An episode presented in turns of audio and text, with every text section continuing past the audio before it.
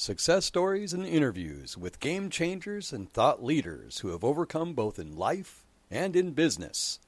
Welcome to Vertical Momentum. To another episode of Vertical Momentum. My name is Richard Kaufman, also known as the Comeback Coach. And guys, this is an episode you're going to want to listen to over and over again. This is my favorite subject of all time. But first of all, I just want to say thank you to our sponsors. As you guys know, when I was in the military, I got hooked on energy drinks. And when I first started going to AA 32 years ago, they served the worst tasting coffee ever. So I got hooked on coffee also. So my my friend has a company. It's like an energy drink and coffee company put together called Get Shit Done Coffee. Truly amazing. Check them out, guys. This is going to be a great episode. It's very near and dear to my heart. Um, I've been clean now over 32 years, and uh, it's 124 hours at a time. And I just want to welcome my brother Brock. Welcome to the show, my friend. How are you doing? What's going on, Richard? How are you, man? Congratulations, brother. 32 years. Yeah, I guess I'm what, what they call the OG. So, you know, but, you know, as we all know, you know, we're just one drink away or one stupid move away from from going back to day one and I ain't going back there, brother. No, no, that that's impressive. You know what's interesting, Richard? There's not a lot of guys hanging out in these rooms with 32 years of sobriety. And you know, I'm I'm very grateful and I'm very humble. But you know, one thing I am is I'm very and I and I'll be always the first to admit that I'm afraid to go back to day one. So you know, like I have to really you know, like even when my wife bakes cookies, she cannot use the regular vanilla extract because it has alcohol. And, you know, I have to try to um, foolproof as much as I can. You know what I'm trying to say? Oh, man, 100. So I'm just grateful for you to come on, brother. Um, this is an open conversation, just like two brothers having, you know, because when I went to the meetings, you know, when I, I got sober at 20 before most people even started. And, uh, I, I sat down and I was scared and I was crying and I was still drunk and the guy sat me down and it was a bunch of old guys and they said, you know, just sit down, shut up, you know, like the old guys used to do. Uh, get to the meeting a half hour early, stay a half hour late because that's when the real meetings begin. So it's just it's for me and you, it's gonna be like two brothers just hanging out after a meeting. So how are yeah. you? Good. I'm I'm super excited, Richard, to talk about this. Uh, you know, I I know you're you've been in the military, you're past veteran, past law enforcement. So I think our, our brains match in the middle. We understand uh, the trauma that comes with our professions and the addiction that's associated with it and that stigma that it brings. Yeah, you know, because I remember like when I was, well, not all my time, but some of my time in the military, you know, whenever we get we would get done with a mission, you know, there was always a bar, and I know like there's always a bar in every almost every town that is called they call it the police bar, where all the officers go after shifts. That's where they go to hang out, and they don't. And there's like there is that thin blue line, and there's also that you know thin green line that a lot of soldiers will only talk to other soldiers, and I and I think the same things with the with the, the police department, correct? Oh, absolutely. Yeah, we, I mean that would be a time for us to to build rapport with each other. You know, after shift, like you said, after the meetings, that's where when it really begins, when it gets real. So, Tolkien, if you don't mind going into your past a little bit, this way we can, you know, get to know who you are and then talk about your experience, your strength, and your hope. Yeah. Uh, you know, like I said, you introduced me, Brock Bevel. I am a retired police officer, but I don't ever think I take the badge off. You know, I think we're, I, I, I actually, I know, I feel like I'm just, just started another career. That thin blue line goes deep. But, you know, I'm, I'm from Scottsdale, Arizona, was raised in a, in a, in a good family. Uh, grew up always wanting to be a police officer. I tell the story where my dad, I didn't know that he was a police officer. He worked in the same town I did when when we were youth and he had gotten out of the profession when we were little he wanted to become a, an educator and a coach And so I was going through his closet one day and I saw this bag, this this suit draped in a in a bag. So I pulled it out and there's his his police uniform. And I remember the badge on the uniform and he had those old school hats that still had the badge on top. Oh And yeah. I remember, yeah, you know what I'm talking. And Yeah. and, and uh, I remember pulling it out and putting that thing on. I mean, it's draped all over me, but I I, I looked in the mirror and I was hooked. That was all it took. You just put that uniform on, and I was hooked. You know, and I and I told my first grade teacher I'm gonna be a police officer. You know, knowing now, I wish someone would have said, "Hey, you should be a firefighter." You know, because they're they're they're they're definitely more loved. Um, they definitely have a, a cooler uh, shift makeup than we have.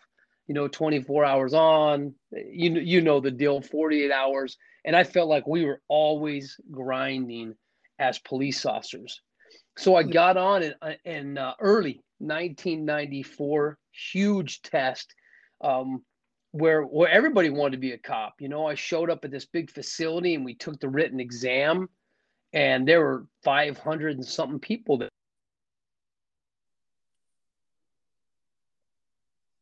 Your phone probably went to lock, so that's why you're we're muted. So if you can hear me, you just have to unlock your phone.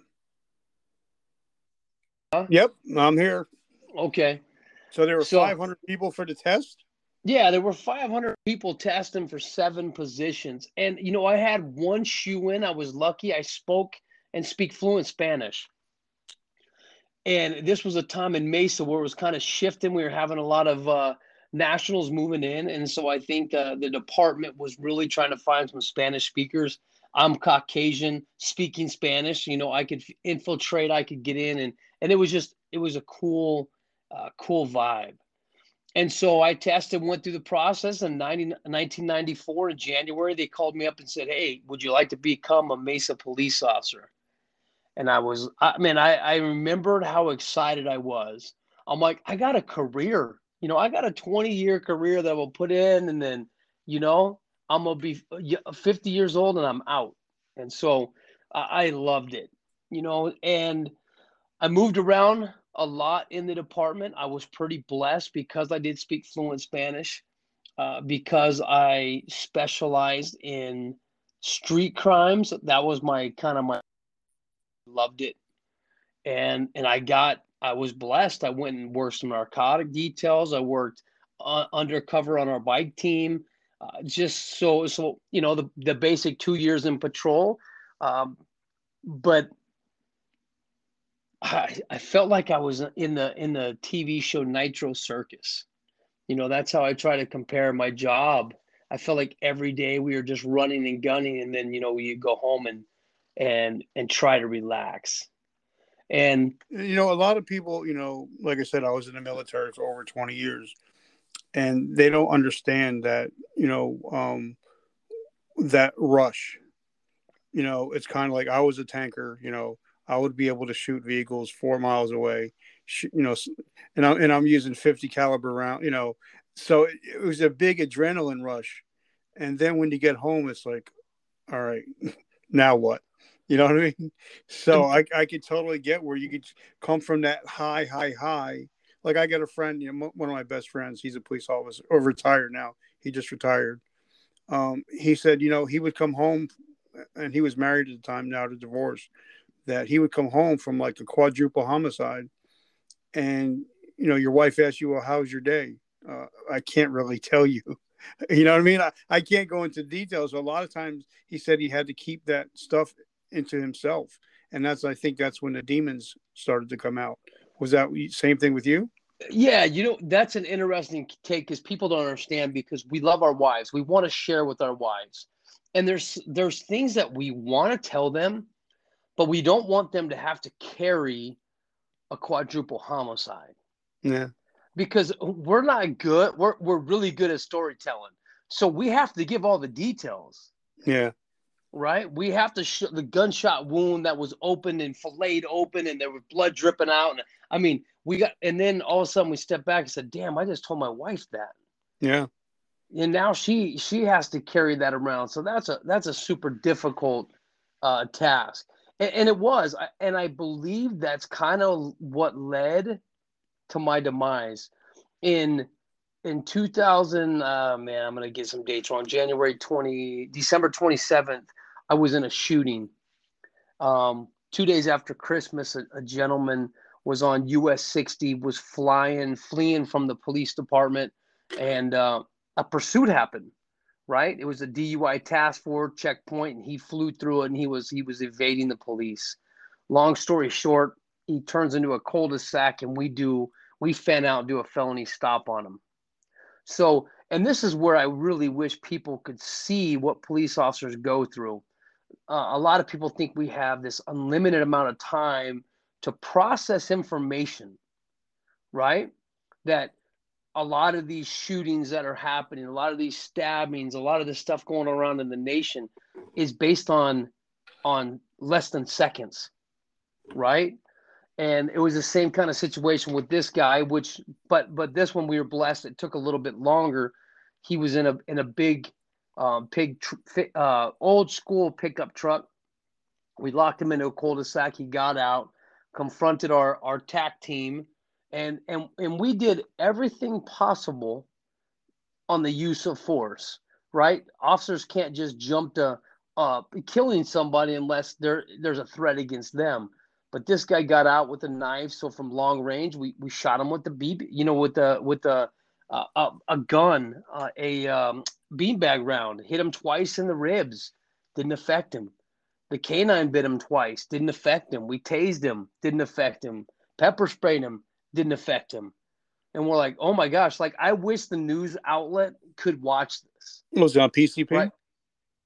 Uh, he was no, nope. He was just straight alcohol, and he was just in. Wow. in I, yeah, what zero effect. And, and I know there were other um, drugs on board, but nothing was affecting him. And then he gets back into his truck and puts it in drive and comes at us. And so I, I shoot him through the windshield, hit one shot in the chin, follow up shot was under the collarbone. And and what's interesting is the anger, the anger that I felt. I remember uh, I didn't, like you said, I didn't understand a lot about addiction. I didn't know there were AA halls. I didn't know, uh, I didn't know anything about addiction. I was raised in a pretty religious, structured home where I, I had addiction, but I didn't know it was an addiction. If that makes any sense, mm-hmm. and and I'll and I'll kind of share with that in a second. But I remember pulling this guy out of the vehicle and him laying on the ground, and you know, he's he's shot, he's dead and here I am, and I know that I, at two days after Christmas, I just removed someone from their home.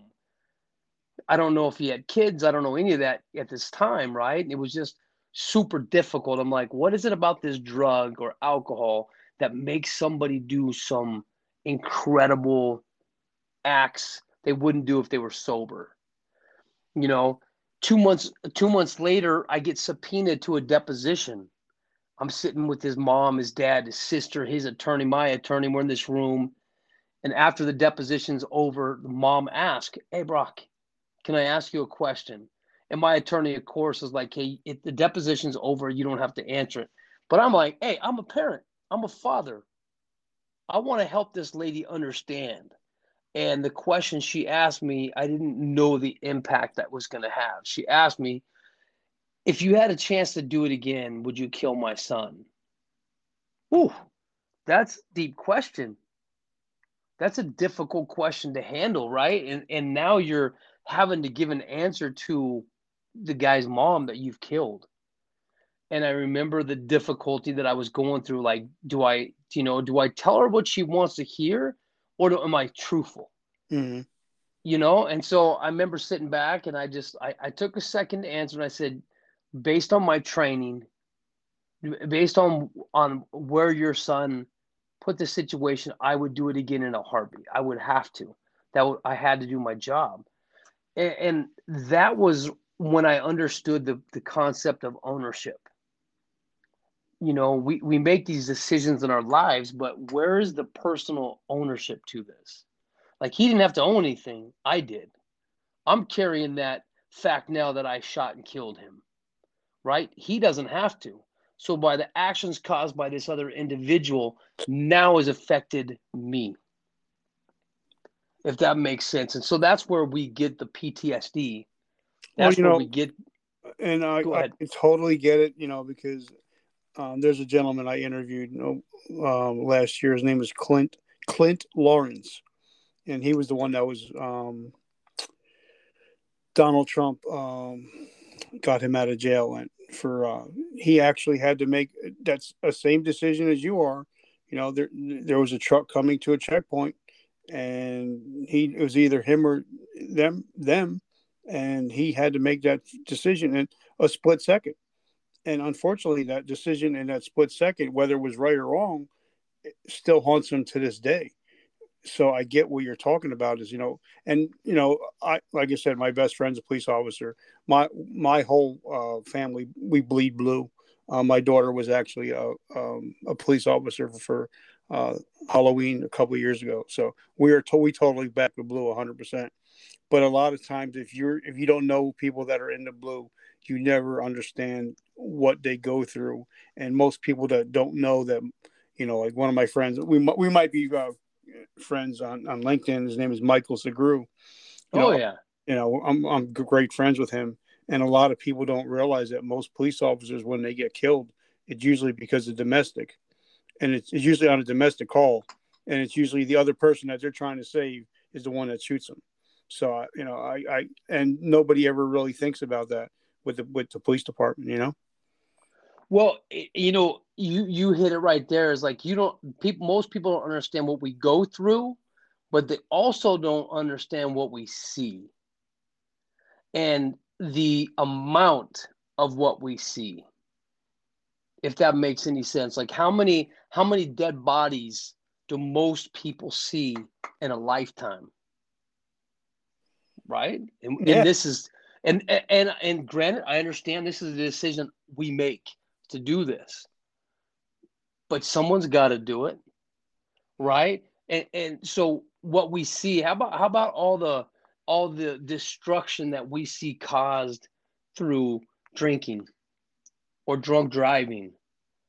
You know, how about how about the family that just got killed because a drunk driver went through a, a red light and killed them? You know, you know picked- like, like I said, you know, I'm very big. I'm a I'm a big mental health advocate. Um, and most people don't realize, you know, like the average male in the, in the United States dies uh, about 78, 79 years old. But the average police officer or corrections officer don't live past the age of 59. Right. Think about that. That's a 19 year difference because of the stress that these guys are that guys and gals are under and they really some don't talk about it until it's too late you know? Well, and that's what I hope that we can discuss, Richard. Yeah. Is um, this mental illness thing. Let, let, me share with you one more one more story, so I can kind of give you a foundation. Um, just just fast forward about three months after uh, I was in the shooting, I was run over. Okay, I was run over by a lady who was prostituting her daughter, her twelve year old daughter, in exchange for sex, in exchange for drugs. So mom shows up on the scene, is going to trade her daughter for drugs to a man. Okay, now let's think of that, right? So as police officers, a lady tells us about this, a confidential informant. We get there, we infiltrate the scene, we watch the scene go down. Okay, mom shows up, daughter's in the passenger seat, drug addict, drug dealer drives up next to him, pulls up on his bike next to him, starts to do a hand-to-hand transaction, goes to open the door. We in you know we we get involved. Mom doesn't want to go to jail, so she decides to throw her car in reverse and run over two police officers. Okay, my right foot gets caught, break my ankle. She hits the inside of my knee, blows my knee out, and in the in, in the end, we were able to arrest her and take her to jail. All right. But the effects that she caused that day on her daughter, on two police officers in this community was what people don't understand. Like that's and for for me, that's where my mental I want to call it mental wellness, but my my struggle began. Here I am, run over, rehabbing for a year to try to come back to work. The department the department finds me uh, unstable, my body unstable enough to return to work. I'm a liability, right? Before this accident, I was perfect, but because of the accident, my knee couldn't get fixed well enough. The department could not feel comfortable about putting me back on the streets because of the nature of my injuries. So they retire me. So, like you said at the beginning of this of this information of this this interview, um, you know, it's a high end job. You feel like you're in Nitro Circus, and then you go home.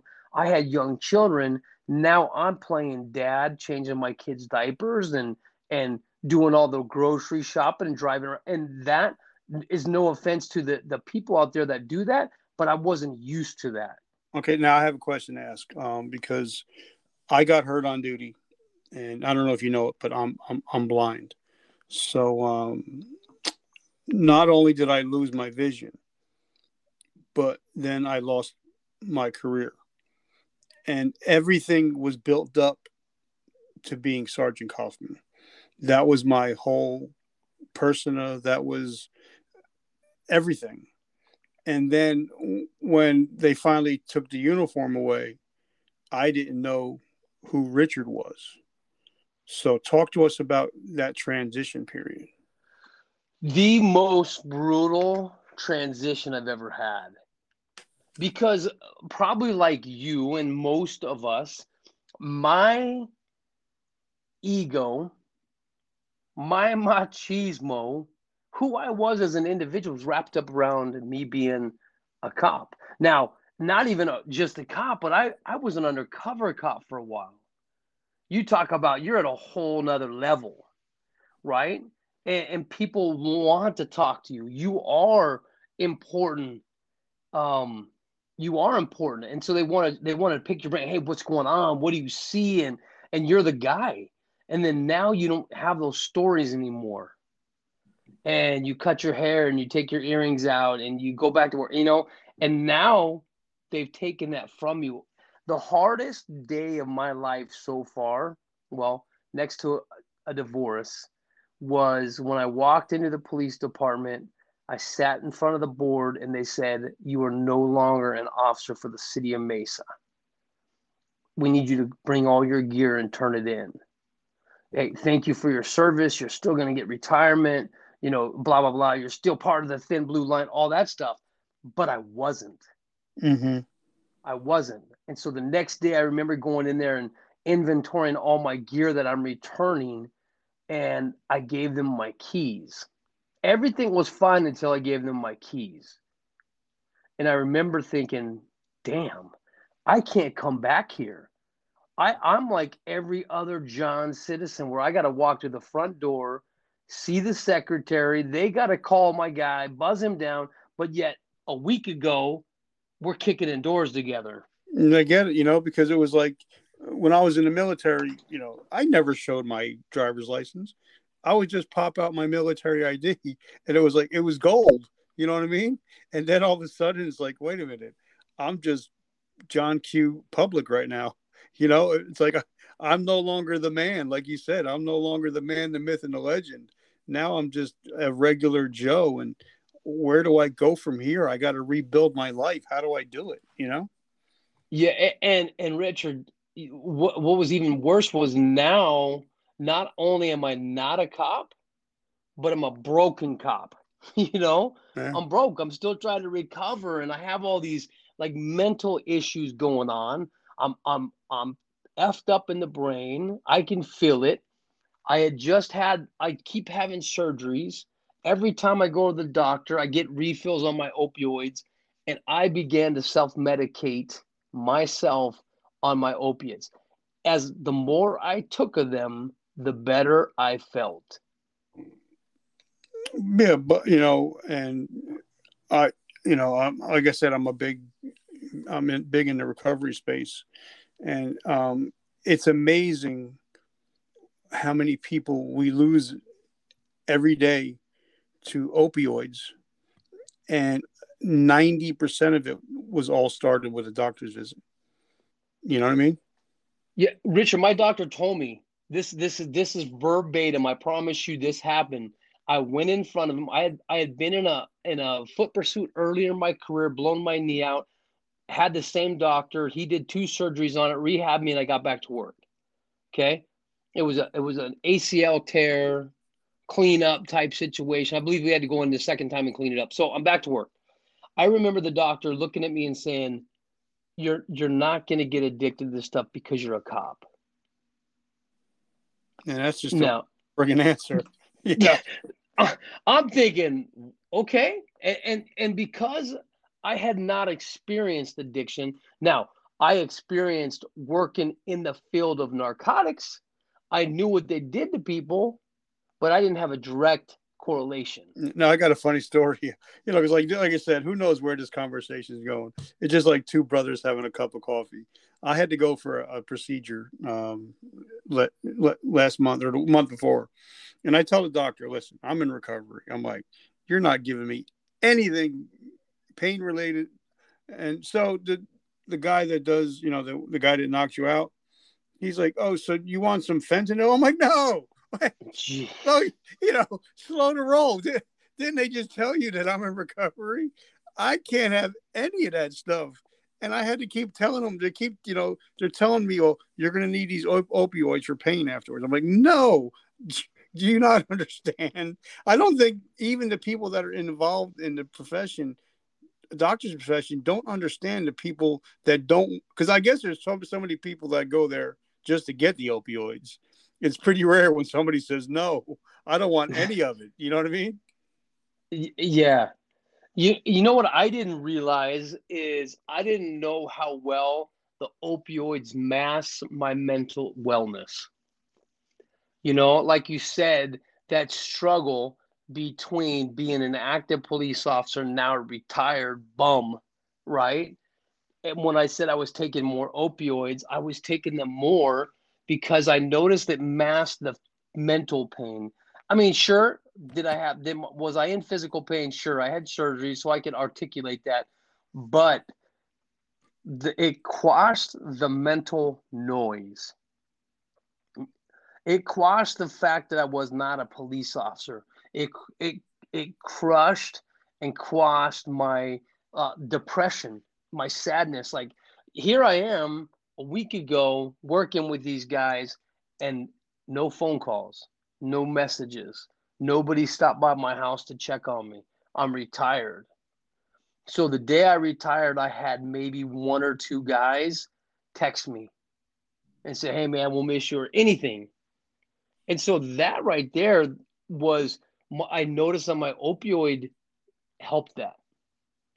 And so I just started taking more, and the more I took, the better I felt. And, you know, Until You know, like go ahead. for what you're saying, you know, you know, like one of my friends, his name is Nick. You know, in the military, it's kind of like once you step off base, uh, and I try not to curse on my on my show, but there's the only way I can get it across for people that are listening. Once you step off base, or you know, the military no longer gives a shit about you. Your mission is done. The phone will will stop ringing. Um, you won't, and you are like you never even existed. So I totally understand where you're coming from because your phone probably just stopped. Correct? dead. Yeah, and I I I believe that difficulty can comes, and you you definitely understand this. Is we create this bond, we create this brotherhood that we're gonna we're, no matter what we're we're coming out alive. We're going home. We're never dead, right? Because we have such amazing people around us and we bleed for each other and we work for each other and we we take on each other's burdens we know each other's home life and who's going through the divorce and who's struggling with all this right we know that because we see these guys well enough in action. And then when it happens to you and you don't have that team anymore you start questioning like what was was that real? Like that brotherhood crap that we talk about is that real? Or is it just when it's convenient? Uh, I and like I said, I, you know, I'm, I'm so I'm so down with that because I I to everybody you know that guys that I talk to, same thing. You know, like uh, some you know if you if you're sergeant first class in the military, once you hit the streets, you're nobody, and you have to start all over. So how did you? Because now you all of a sudden, okay, you don't have a, a career anymore, and even though the medication made you feel good for a little while, eventually it became a bigger problem. Yeah, so, 10 years worth. So talk to us about problem. that. Talk to us about it. Yeah, I mean, it was 10 years, man. Like you think about it, shit, my my opiate addiction was longer than my per- police career. So I became super proficient at it because as an as a narcotics officer, you learn how to be maniacal. You learn how to lie and cheat and steal. You learn that. And so nobody but one probably one of my best friends was aware of the extent of my opioid use. Right? Because i would because i was i was very hidden on it. 10 years 10 years. Okay that's what that's what i hope i can get across is it took me and i could not gain control of it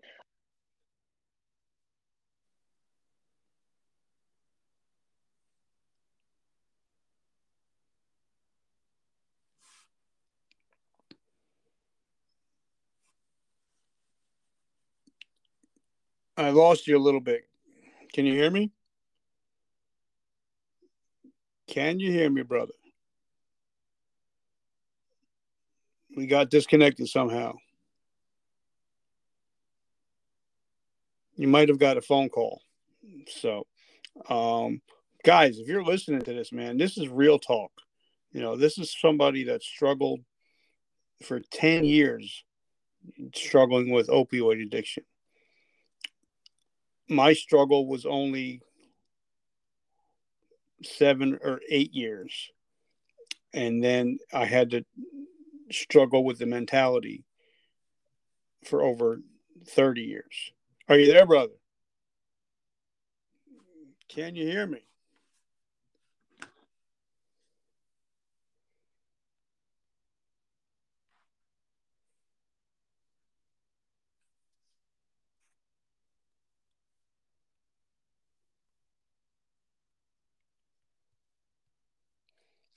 So, like I said, you know, this guy, you know, went from being a, a clean police officer doing undercover work to now being retired at a young age, having to deal with this opioid addiction now.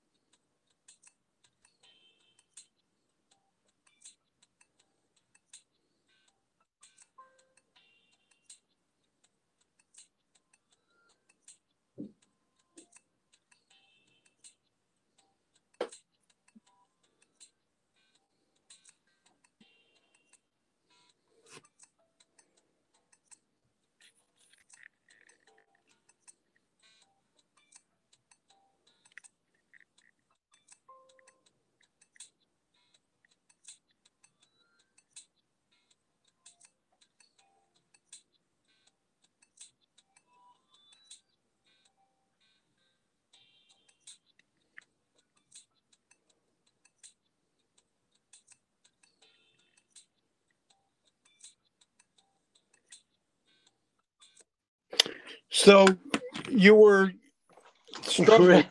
so you were struggling for ten years with this opioid addiction. Right.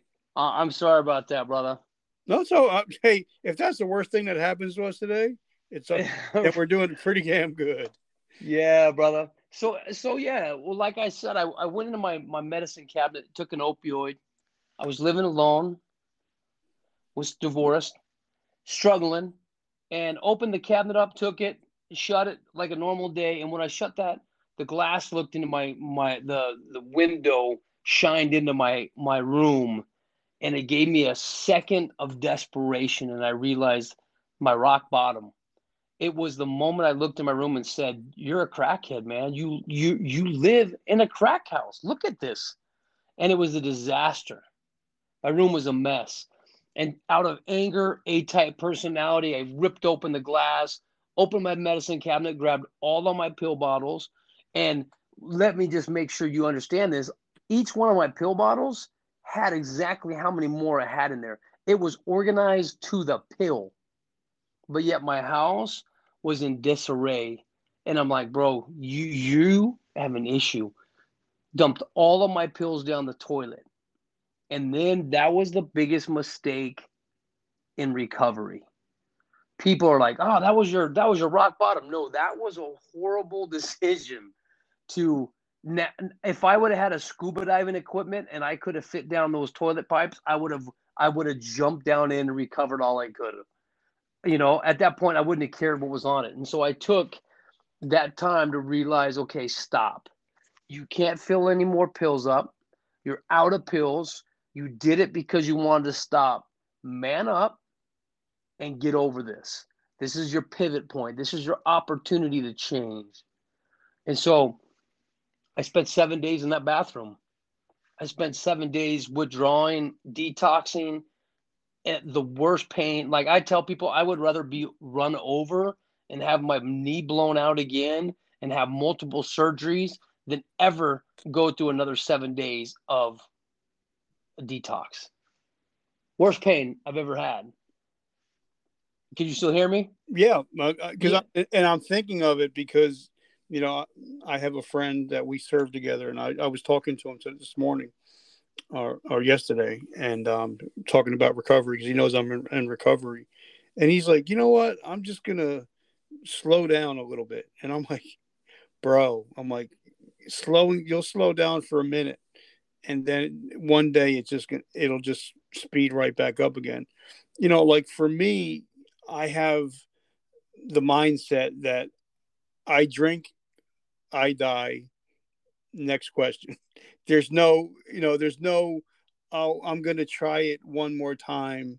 You know, because one day I was I was moved to New Jersey and um, I was heading I was um, ch- meet, chairing a meeting and a young kid sat next to me and a young really young kid 21 years old and he's like you know what tomorrow's my birthday or today's my birthday I'm going to go out for one more Oof. and uh and they found him with a needle in his arm that night. And I'm like, uh, you know, so many people think that you know, relapse has is a part of recovery, and I'm like, it does not have to be a part of recovery.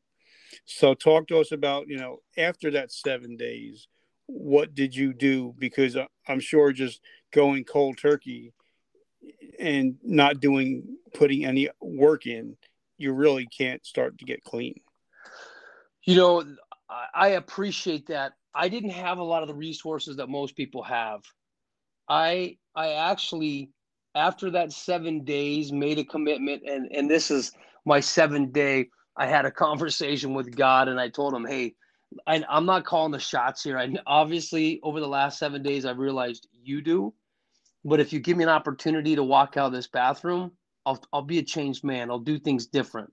I'll put back, I'll give back to the community or you need to end my life right now because I don't think I can go another for 12 minutes, you know, live feeling like this. And I, I, at that point in time, I think that was my humility finally talking to him. And he gave me an opportunity to get up. And from that moment, I just, I, I changed my life. I didn't, I didn't start at that point in time going to AA because it wasn't a thing it wasn't until I talked to I was working as assistant principal in a, in a local junior high that my principal had a daughter who was in recovery. We shared our stories and that was kind of my first invitation into the 12 step and and, and work in that and and the a the the rooms i'll say. And, and uh, you know and i tell a lot of people you know um not following the 12 steps got me thrown out of my house. Following the 12 steps got me into my own house. So you know Ooh. but you know But you know i think a lot of it is you know um you know the steps are you know you have to work the steps. And you know and, and some of the steps are tough. It's not easy you know. Step four and five you know when you have to tell somebody all the dirty grimy crap you've ever done. You know it's humbling. But i think that's where the freedom comes because you don't have to um, hold you know you don't have to carry that rucksack anymore you can finally put the rucksack and duffel bag down you know what i mean uh, so you're you're 100% right my healing my healing began when i started sharing my story when i I, I compare it like it was a secret right? And we all we all understand in recovery that we are as sick as our secrets. What we hide, we can't heal from. And so I felt like I had this massive monster under my bed. So I told you that I had addiction as an early childhood. When I was eight years old, I started in pornography. I saw my first Playboy when I was eight years old, and it took over my life. So I went a long time in my life repeating a vicious st- cycle that I didn't understand, right? I didn't understand the addiction cycle. I didn't understand how it was taking control of my life. And going through this the remorse and shame and guilt and and the use part and looking at pornography and ruining relationships and it's like, man, something's got to change. And so finally when I was able to rip that monster out from under my bed and stop feeding it, you know, I was pacifying it by by not telling anybody. It was comfortable for me because nobody knew that I had a problem with pornography or masturbation. I mean, how do you how do you open that conversation to somebody? Yeah, you know, I look at pornography to masturbate. But what's crazy is once you talk about it, man, it loses power and you gain power.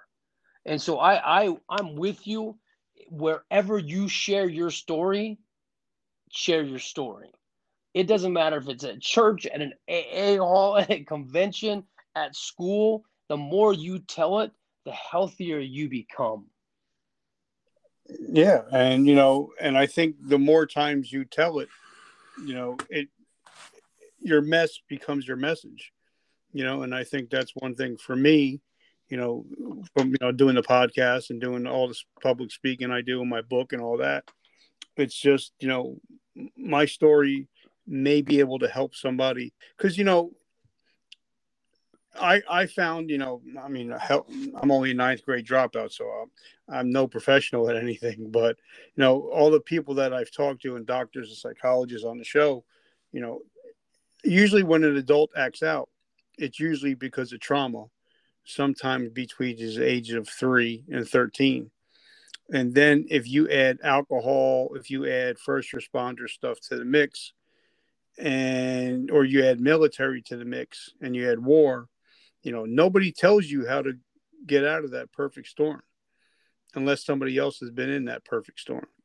You know, that's why I think like when I used to go speak out at jails or rehabs, if you go to speak at a rehab, and you've never had a problem with alcohol or drugs, they can smell it out a minute.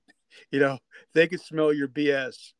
So I think that's something that me and you can do. You know, we not, you know, we can go into a rehab or go into a jail or you know go down to the streets and t- and talk to kids because we know what they're going through, and they'll listen to somebody that's been there done that. You know. oh Oh, one hundred percent. Yeah, I, and you know what's interesting is I have a lot of people that are like, "Hey, I want to share my story, but it's not." it's not as compelling as yours. And I just look at them and said, How do you know? You know, my story resonates with some people, but not for everybody. And so your story might be that you you might add your version to somebody's process of growth. And so tell your story. If if I could share one thing with people out there is tell it. You know, stop hiding it and, and you'll automatically feel the difference in your own recovery. Yep. I mean, then we're also you're also going to get to certain, you know, there's certain people who say, well, you know, I'm not, I don't have any addictions. Now, to be honest with you, and you know, I've actually had this talk at a, at the kitchen table at like Thanksgiving and Christmas.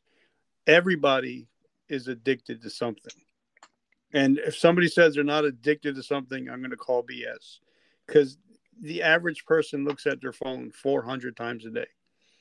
So if that's not an addiction right there, but you know, some people are addicted to money, some people are addicted to sex, some people are addicted to relationships. So everybody is addicted to something. So I think it just you just have you know when people are saying I could relate, you know, because like in a program, you you when a pro when a, when you go to speaker meetings, I love speaker meetings.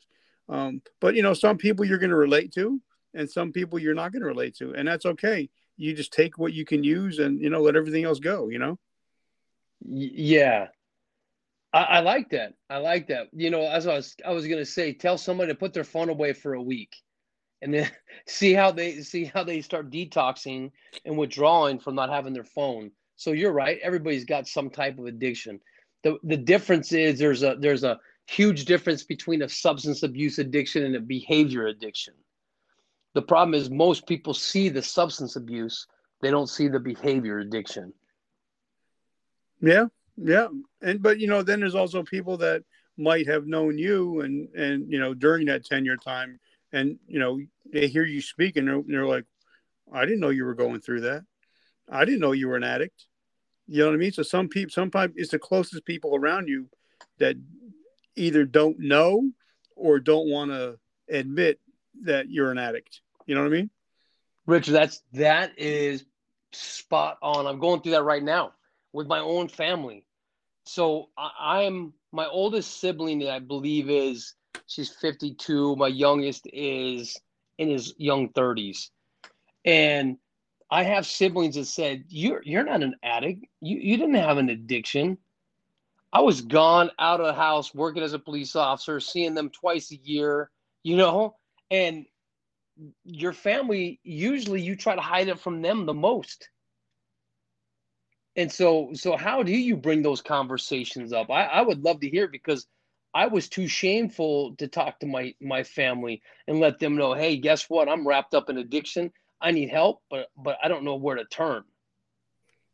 Yeah and you know and i guess that's why in addiction circles you know from you know from thanksgiving to new year's it's known as hurricane season. That, you know that's when most people um you know they go out and or they relapse because they don't know how to deal with the family issues. You know, if you if you're a young kid or young young lady trying to stay sober around Christmas and Thanksgiving, and everybody's breaking out the wine and the champagne, you know, it's it's hard. And and and then how do you tell people? You know, like for me, I guess if you've been in recovery a while, you really don't really don't really care what anybody else thinks about it. But like if I go out for dinner and you know, and the waitress says, you know, can I get you a, a drink? And I'm like, no, I'm allergic to alcohol. I break out in handcuffs. You know, so but you know, but it's harder for a younger or, or a person that's new in recovery to start, you know, to say, you know, I can't, I have a problem. You know what I'm saying? Yeah, because we we're not allowed to be weak. Isn't this the same reason that PTSD continues. Isn't that the same reason that we continued our addictions? Because it's secretive. We, I mean, I as a police officer, I remember seeing some gruesome scenes, and I would go to briefing the next day, and my sergeant, hey, so I know you went on the scene yesterday. How's everybody doing? And then you begin to look around the room, and you look at the guys that have been on 20 years, and they're like, no, we're good. And so, of course, out of fear, you raise your hand and I'm, I'm good too. I'm good too.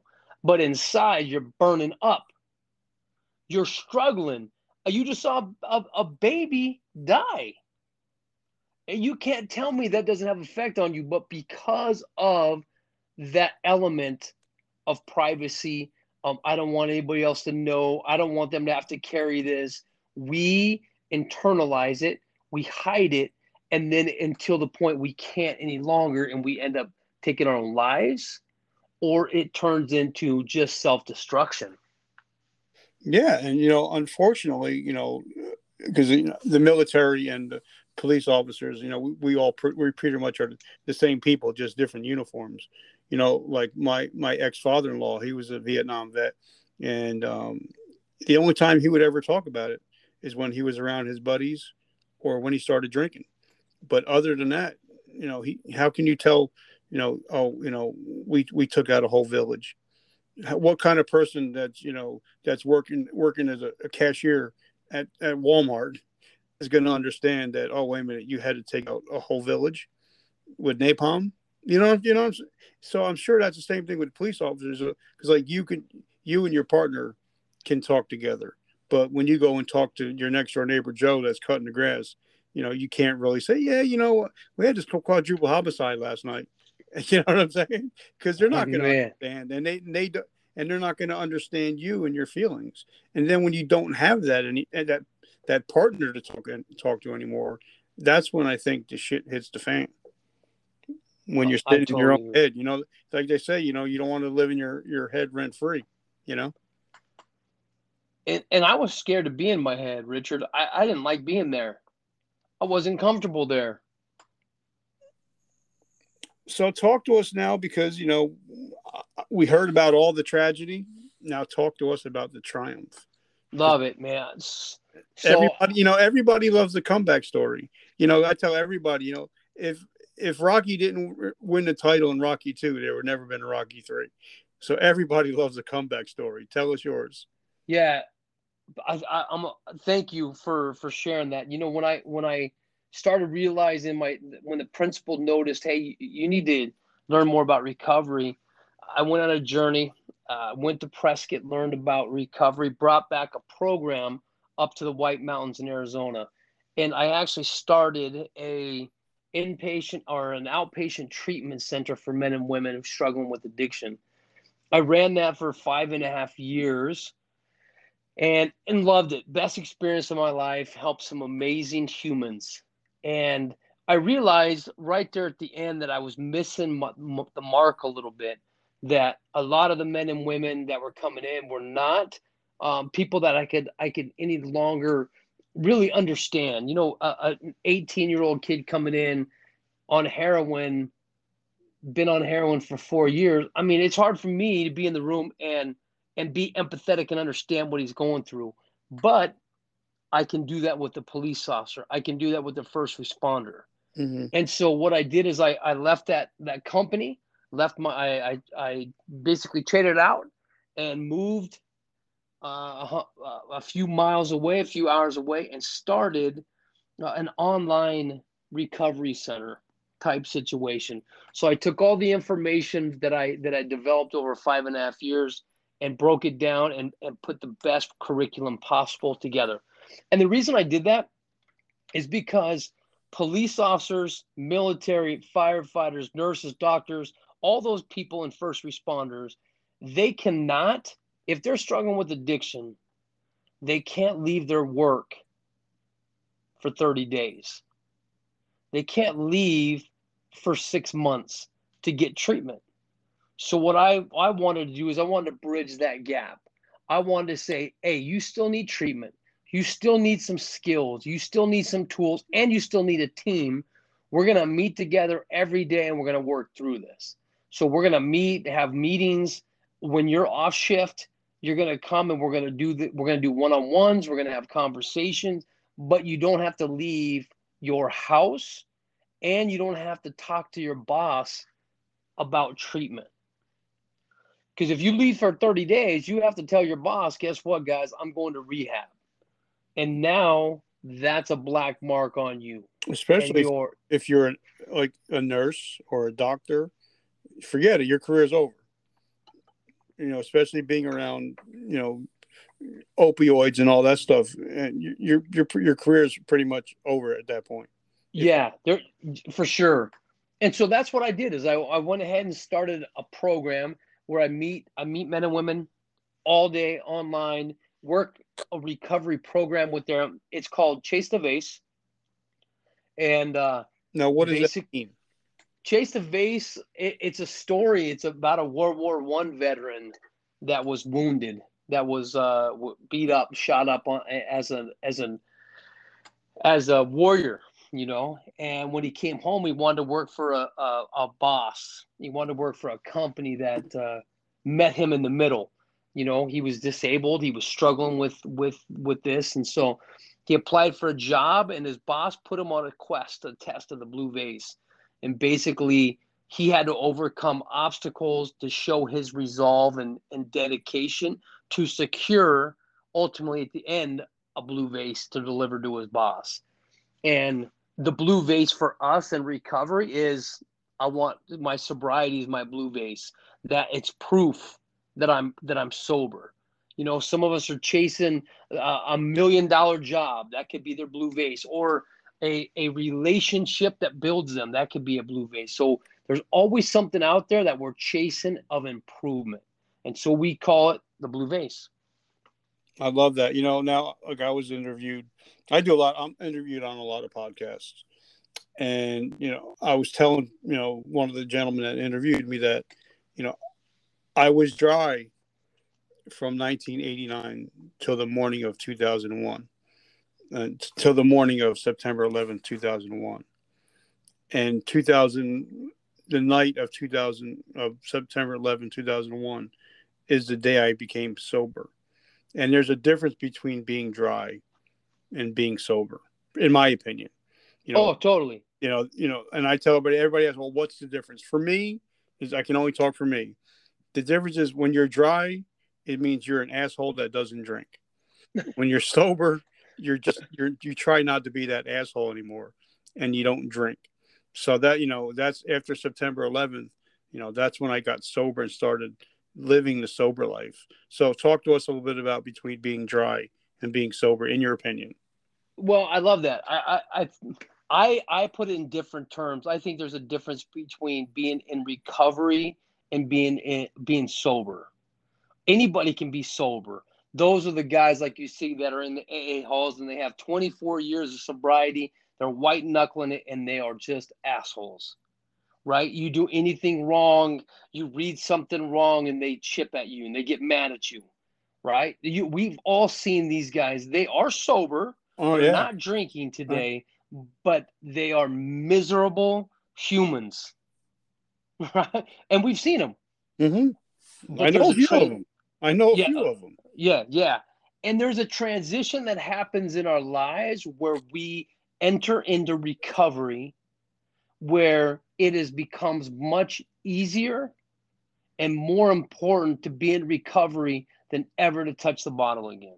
You know, and, and I love that. You know, like I used to go to a lot of meetings, and then, you know, after a while, it was like, all right, you know, I've been in, going to the same meeting for six years in a row. The same guys are there every week, same problems. It's like, okay, you're not drinking, but you're not married.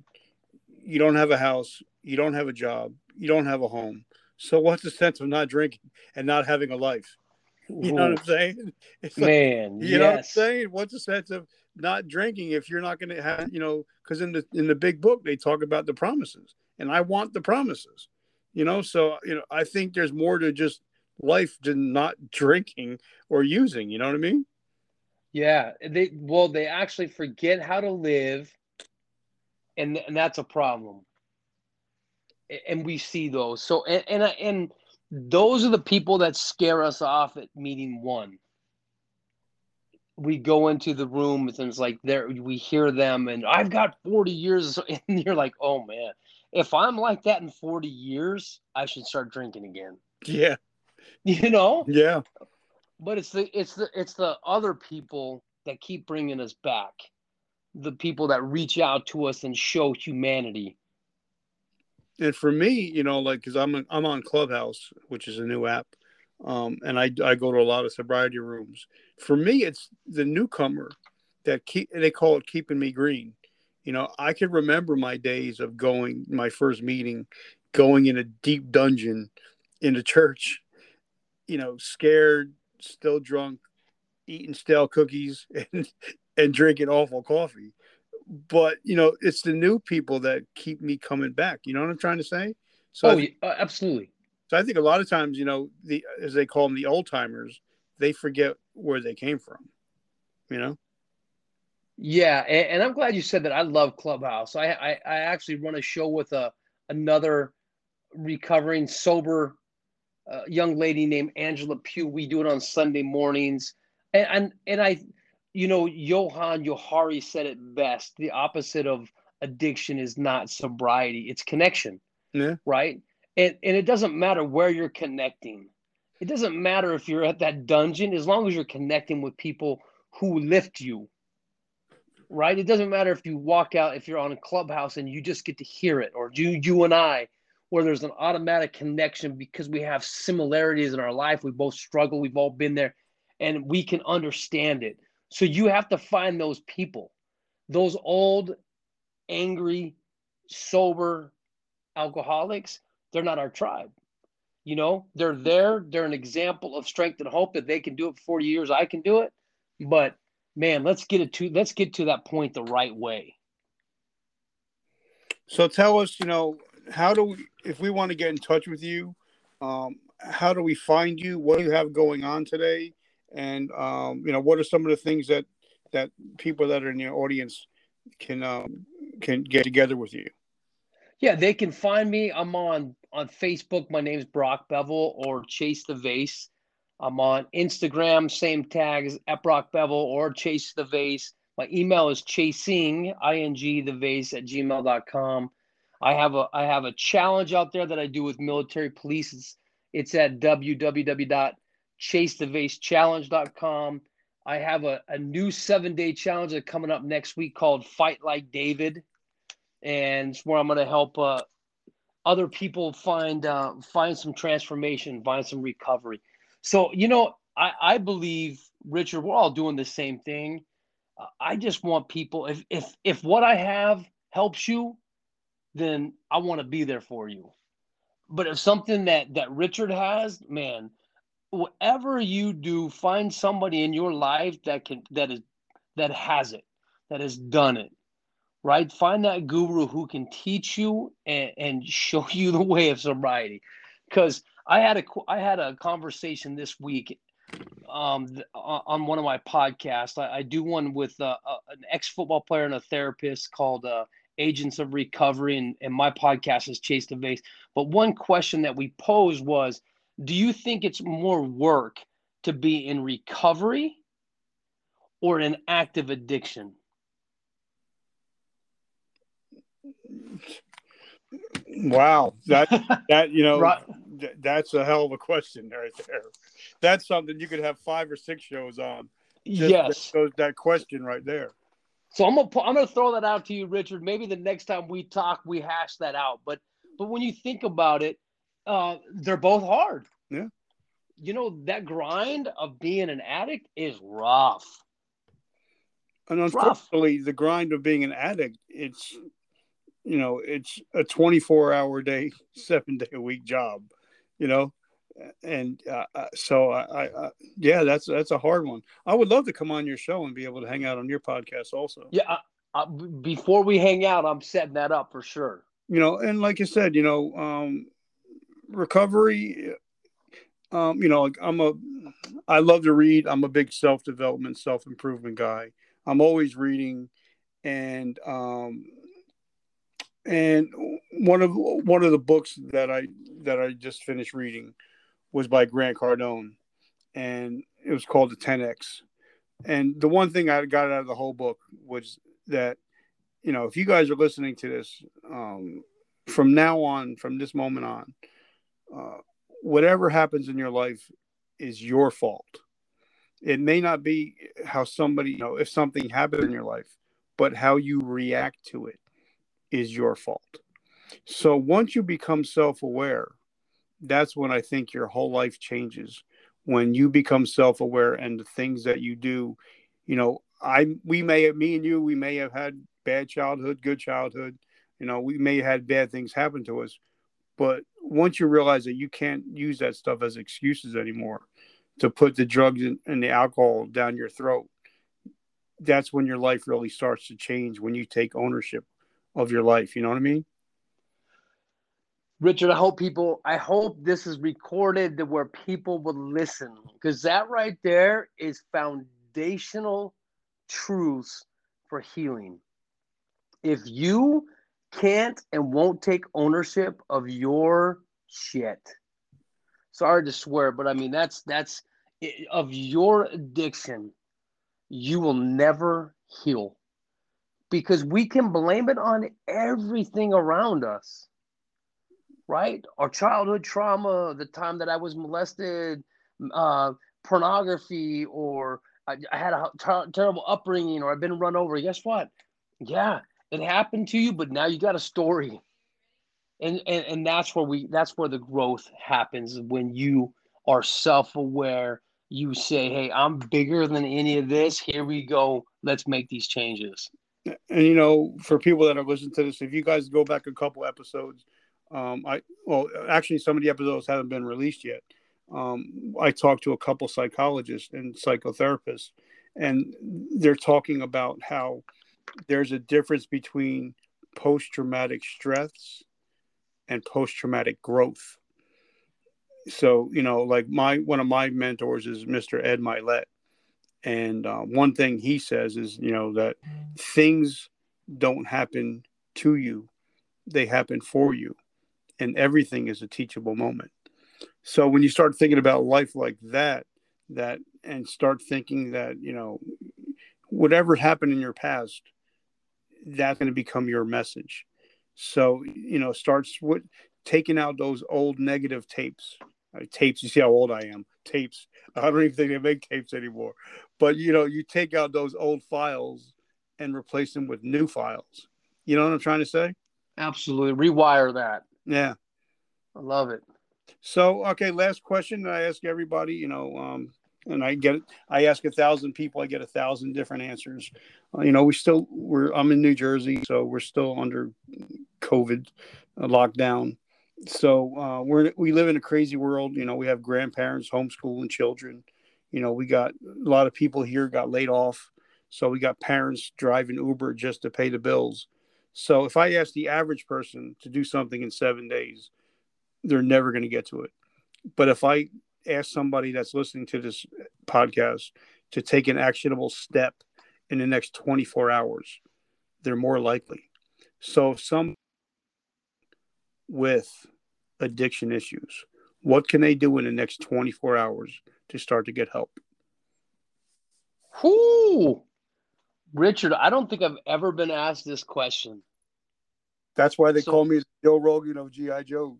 Yeah, I don't want to just throw it out there. So give me one second to think on this, because because I, I I know what my my textbook answer would be, but what you know was here we go. Let me give you this one. This is what I've learned, but I just learned it last month on a podcast with with with a good man, a good buddy of mine and he talked to me and taught me how about cold showers. I know that sounds crazy, but I don't know if you've heard of uh, what's his name, uh, Wim Hof, I believe it is. Kind of got his, his got him started there. He's been doing this every day. I started I started about 30 something days ago and I wanted to do something to shock my system. Okay. I, I love I love challenges. I did the David Goggins 4 4 48 last month. And, and, I, and by the way, I actually um, interviewed uh, one of Goggins' um, guys that went to went to BUD/S with him, and one of his his best friends. And hopefully, we're going to have David on the show in the next couple weeks. Man, you if you do, you're a lucky man. He's he's in my top. He's in my top five to sit and have a conversation with. Um, yeah. Yeah, seriously, I just think he's. I think he's got that it factor. I think he has that extreme, you know, that that character we talk about. But but what I would do is I'd challenge somebody to do something that shocks their system. Uh, addiction has done that enough in our lives. So in order for us to change, usually we we get nervous on the small things because we don't see an immediate effect. Right? We we we we enroll in college and we don't see growth for four years we don't see that that reward for four years. So taking cold showers is an immediate change and shock to your body. It helps with depression. It helps get your blood flowing. It helps you sleep. It acts as a caffeine. It dumps your endorphins. So what I would do is is start doing something bigger that you've probably never done before. So Well, that's you know, that's and I love that. You know, like I just started doing. I don't know if you heard a guy named a gentleman. His name is Andy Frisella. oh Yeah. yeah. Program called 75 Hard. And I've been doing everything but the cold shower. So now, Oh, because you said it, now I got to try it. oh, Richard, I'm, I'm gonna challenge you, brother. I, I'm really, um, I will attach this guy's name. I got his book too. Dang it, I just don't have. I don't want to make a lot of noise to go find it, but uh, I, I'm in the process of reading his book, and it is, it is amazing. Yeah, definitely. All right. So, um, guys, if you're if you're listening to this and you're struggling, um, reach out to either one of us. You know, we, we do. I do this. I don't make any money on my podcast. Um, it's all and the money I do make from my T-shirts and merchandise, everything goes back to help veterans and first responders. So, if you if you got anything out of this, please leave a comment. Um, definitely check out um, some of the stuff. You know, Chase the Vase. I'm going to be checking it out because you know, hopefully me and you can do some collaboration down the road. You know, 'cause it's all about saving lives, and I think you know we're in the same lockstep.